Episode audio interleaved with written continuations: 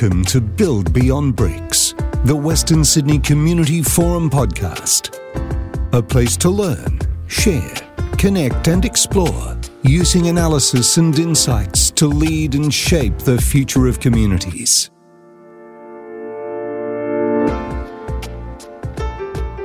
Hello, and welcome to our platform, which is all about building communities. My name is David Hill from the team at Western Sydney Community Forum and I'm your host for today's conversation.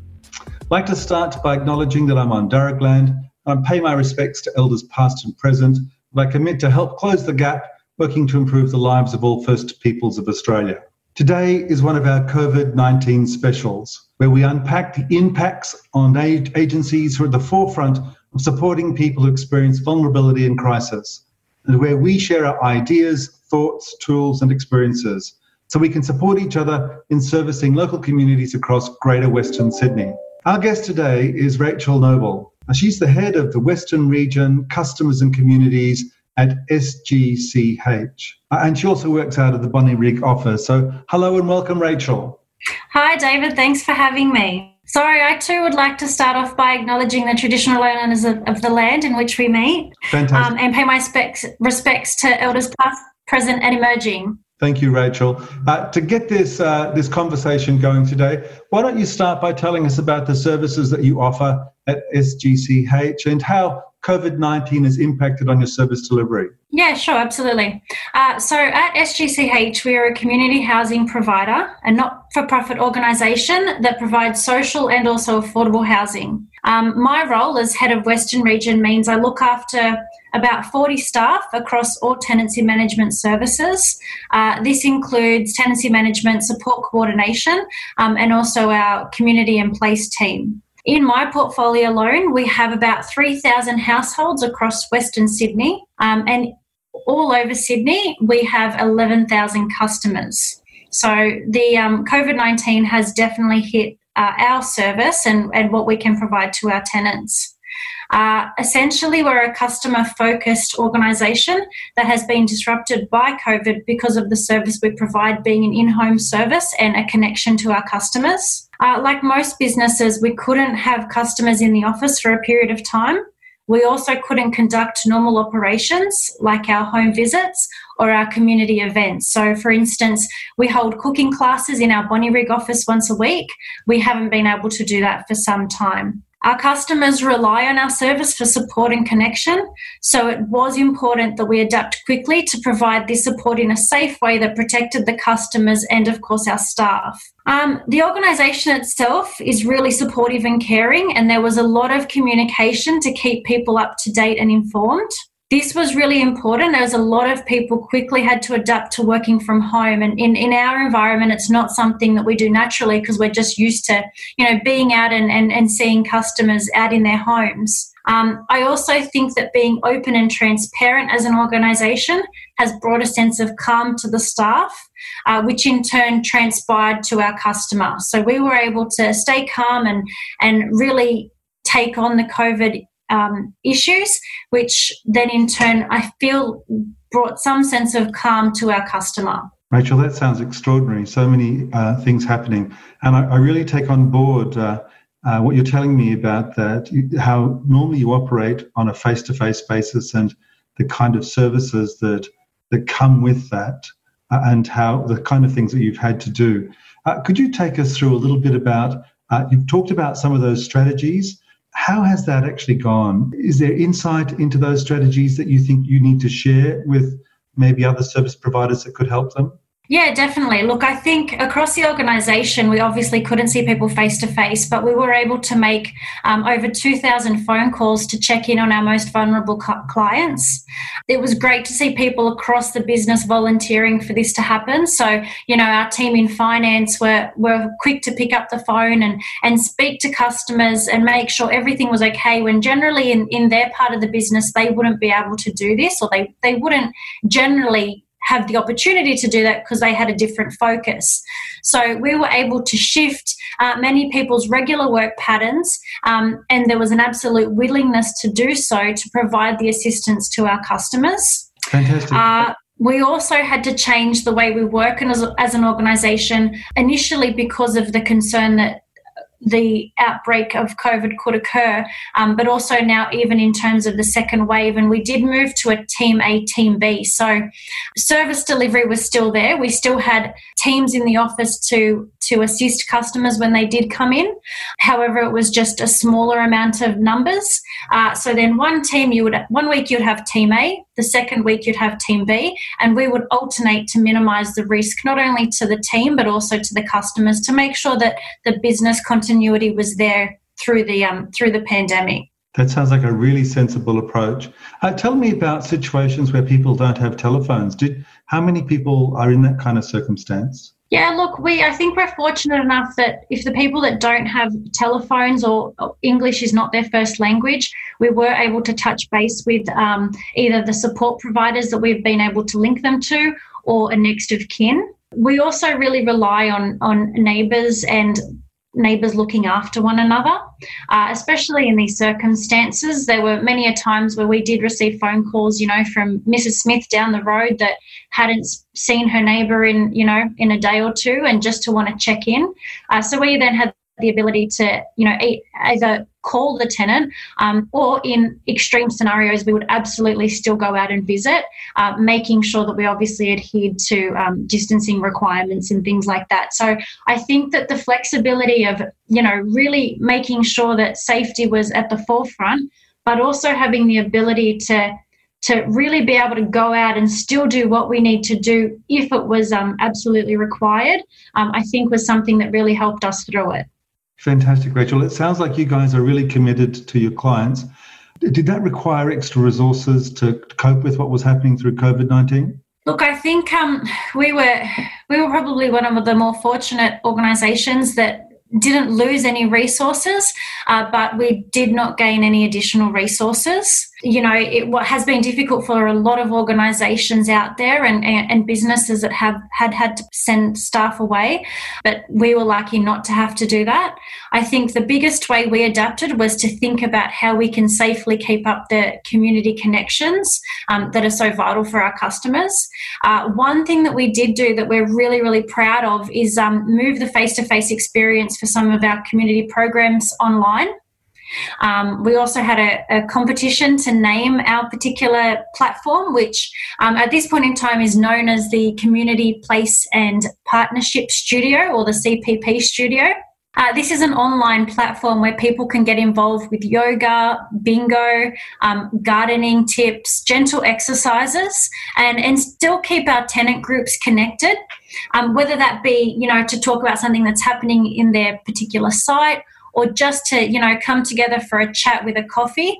Um, we used Zoom, the platform Zoom, uh, to have people connect. We've helped them download Zoom, create email accounts. Some of them haven't had an email account before. Um, we've used Eventbrite for them to register for the program. Um, we've also been able to keep some of our um, our yoga instructor and, and, and Zumba teacher still able to do what they want to do and teaching teaching the community their skills through the online platform.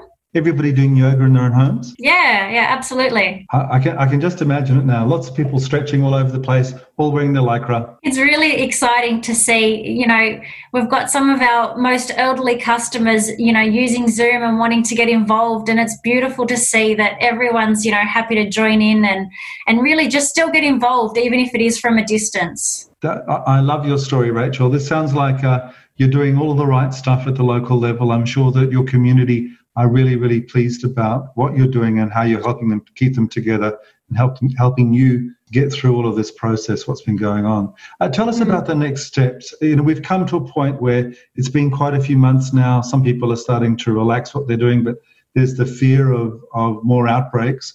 Uh, what are the next steps for your organization? In, in some of the doom and gloom, I think um, speaking of the positives as well, we've had the opportunity um, through this to have developed, well, to delivered four developments in the Liverpool LGA. So there was a process that we went through with our development team that built 200 new homes across four particular sites. Um, so, you know, that was a really exciting time for us. Um, being able to, you know, being fortunate enough to provide homes to, to customers at this time, especially, you know, some of the most vulnerable. We've been working with DCJ, housing some of the rough sleepers that they've had in these particular sites. Um, so, you know, to be able to give someone a forever home, uh, you know, in a period of time where housing is so critical uh, has just been something that's been really exciting to us. Brilliant. It's come with a couple of difficulties, you know, obviously um, the social distancing and not being able to show people through in groups and, you know, one on one appointments for house inspections. We've had some great outcomes. There was one particular customer that was um, assigned to one of these units, and she kept driving around the block and around the block and looking for the property and thinking, you know, obviously she drove past the block every time, um, but she couldn't believe that what we were providing was social housing. She she said it was just absolutely beautiful. And and you know she actually cried when she realized that that was her new home and that she got handed the keys for that site. So i think that you know it's stories like that that put into perspective what we do and how important housing is at the best of times but even more so in times of of you know things like covid. Rachel, that is such a good story. I think most of the community don't understand uh, how um, people who get social housing are just so incredibly grateful and what a massive difference it makes in their lives. I think if they could talk to people, they would understand that this is a really brilliant fundamental service that's provided. And I congratulate you on doing that. And it, that's such a great set of stories, put taking people off the street through these tough times and actually giving them a house to live in. Really inspirational. Thank you for that. No, um, thank um, you. And so, uh, in terms of our conversation today, ultimately what we're doing is we're talking to our community services providers out there about the lessons that we've learned. I think you've given us an extraordinary amount of uh, very positive uh, stories there in terms of like what you've focused on, how things are moving through into the future. Uh, are there things, are there challenges that you want to talk about as well, or any anything that you've learned that you need to share? There have, def- have definitely been a lot of challenges through through um, our experience with COVID, being at arm's length for our customer and not being able to to be there. A lot of our customers don't have many people to turn to, so um, you know having us visit every now and then was something that they really looked forward to. And that's probably one of you know the biggest challenges we've had that even though we've tried to adapt with with the time and and try to think outside the box and put you know different um, ideas in play um, there is still the cohort out there that you know don't have family and don't have friends and may not be linked to support um, and just really relied on on the visits that they got from their tenancy manager or their support coordinator just to you know have a cup of tea and have a listen to you know have a chat um, so that's definitely been a big challenge. Some of the toughest stories that I've heard during COVID 19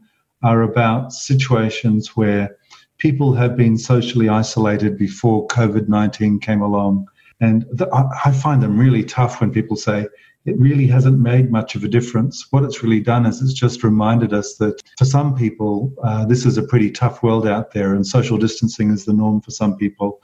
And there's some really tough, tough stories in my in my mind, and that we need to to get beyond this. Are you seeing things like that uh, as well? There are some parts of our community where really we need to look at this notion of social isolation and, and deal with it as a, as a major issue for our community. Yeah, absolutely. We have a lot of tenants that, you know, we can't we, we haven't been able to get in contact with and you know we know that that they are sitting at home and inside their units and they just you know probably feel most comfortable there but you know really are distant from from anyone in in their life. So okay. Uh, look the, the idea of finding a way to for people to connect using things like the internet and the zoom sessions everybody doing their yoga sessions that sounds like such an exciting and inspirational thing to get people involved in. Uh, are there are there bits that uh, that you think other service providers could come on board and help with? You know are there are there players out there that could support you do you think that maybe we could help? Oh Absolutely. We would, um, you know, if we we hope to expand. So one thing that we are looking as a as a lesson learnt from COVID is to expand our platform in terms of the studio. Yeah. Um, and that would, you know, having you know a guest guest appearance from you know a, a local service or uh, a local support coordinator or any any service out there that could provide more information for our customers okay. without having to leave their home would act- absolutely be welcomed. Have you heard of Leap? They, they get involved in helping people.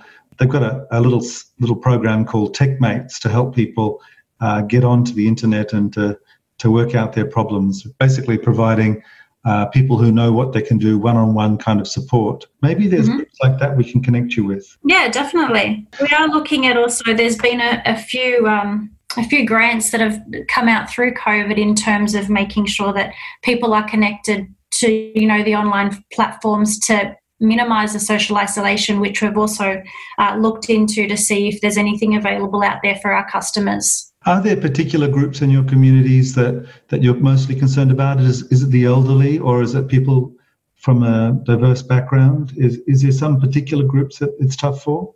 Yeah, look, definitely the elderly. You know, especially in Bonnyrigg, we do have an aging population, and it is something that we are um, that we recognise. A lot of our stock, specifically in the Western region, is you know your smaller one, two bedroom properties, which generally, you know, we are housing elderly clients. So we we do try and focus a lot of our um, activities in what we do on on that particular cohort as well, because we do know that you know sometimes there's not a lot of family around when you do get a little bit older. So making sure that you are still connected with you know friends or, or your local clubs or your neighbors is, is definitely very important. Okay yeah tell us about that. Tell us about when people lost their jobs. How did you help them? Immediately as soon as we obviously covid happened we developed a covid hardship policy which meant that we would reassess rents with a maximum of three day turnaround, you know, which generally would take up to 14 days. Uh, we loosened the restrictions around what it is they needed to provide to us. So we made it a lot easier for customers to tell us that their circumstances had changed um, and then be able to immediately respond with a change to their rent you know aligned to what it was that they were now receiving as an income. You know a lot of customers did go on five dollar rent for a period of time until their payments from centrelink did kick in. So just being able to respond as quickly as possible was um, really important to the customers because they knew that you know they other had other bills to pay and also with our affordable housing stock. So even before the government had made their position on on the the RTA and making sure that you're negotiating with your landlord we were already onto that and offering, um, you know, significantly reduced discounts even to affordable housing rents to make sure that our um, customers in that sort of housing was still supported through this particular time. Because obviously, one of the um, one of the requirements for affordable housing is that your income is through paid employment, and then a lot of these customers, you know, they were concerned that they would be losing their home on top of losing their job because of the fact that their housing relied on that. And just being able to give them the reassurance that that was absolutely not going to happen. Plus, we can also support you with providing a discount to your rent during this time. It was just something that was, you know, really positive for us to be able to do. And we, you know, as an organization, me administering that, I just felt a sense of pride in being able to help as many people as we could, you know, through obviously the commitment that St. George made to the customer. So it was a really nice moment. Rachel, that is fantastic, and I, I really hope that that uh, we can get the word out there about that. That's the kind of thing that reflects incredibly well on on your organisation, on St George Community Housing. Yeah. You guys are delivering a great service. SGCH is obviously an organisation that's committed to its community. Um, thank you so much for coming on today. Uh, I really appreciate it. Before we wind up, is there anything else that you'd like to talk about today?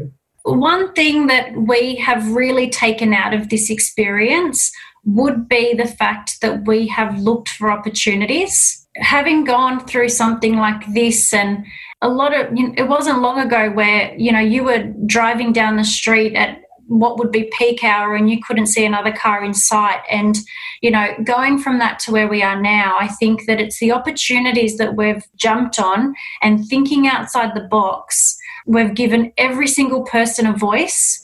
Every single person in the organisation has had the opportunity to, to speak up, ask if there's a better way. And sometimes it's the most simplest ideas that have the biggest impact.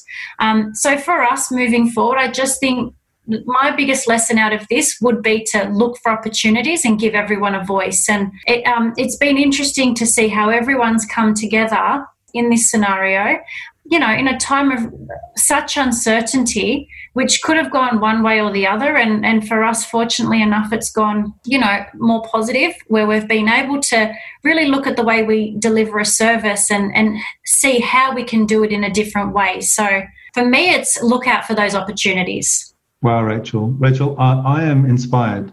Please allow me to echo what you're saying there. I think we all have a role to play in terms of making sure that as a community we get through this. It's tough for everybody. Um, I think what you guys are doing uh, uh is something quite inspirational. So, uh, on behalf of everybody at uh, the Western Sydney Community Forum, congratulations. We're very happy to be telling your story to other players out there. And of course, if anybody wants to check out these podcast notes or how to get in touch with Rachel, uh, go to the website, uh, look at look at what's going on there, check out those notes. We're all working within a fog. We, we've never been here before. We're not certain what to do or how to do it, and none of us have the exact answers, uh, but we're heading in the right direction. And listening to stories like yours, Rachel, I think has been part of helping everybody else to, to move through this. Uh, these are the things we will continue to explore as part of these COVID 19 specials. Thank you. Uh, thank you for joining us today. Uh, please get in touch with your thoughts and questions at any time. Uh, from the team at Western Sydney Community Forum, we want to say a massive thank you to, to Rachel um, at SGCH. Uh, and we want to say to everybody, please stay well, speak again soon, and goodbye for now. Thanks for listening to Build Beyond Bricks by Western Sydney Community Forum, the region's social development council, providing programs, services, analysis, and insights. To learn more, visit us at wscf.org.au.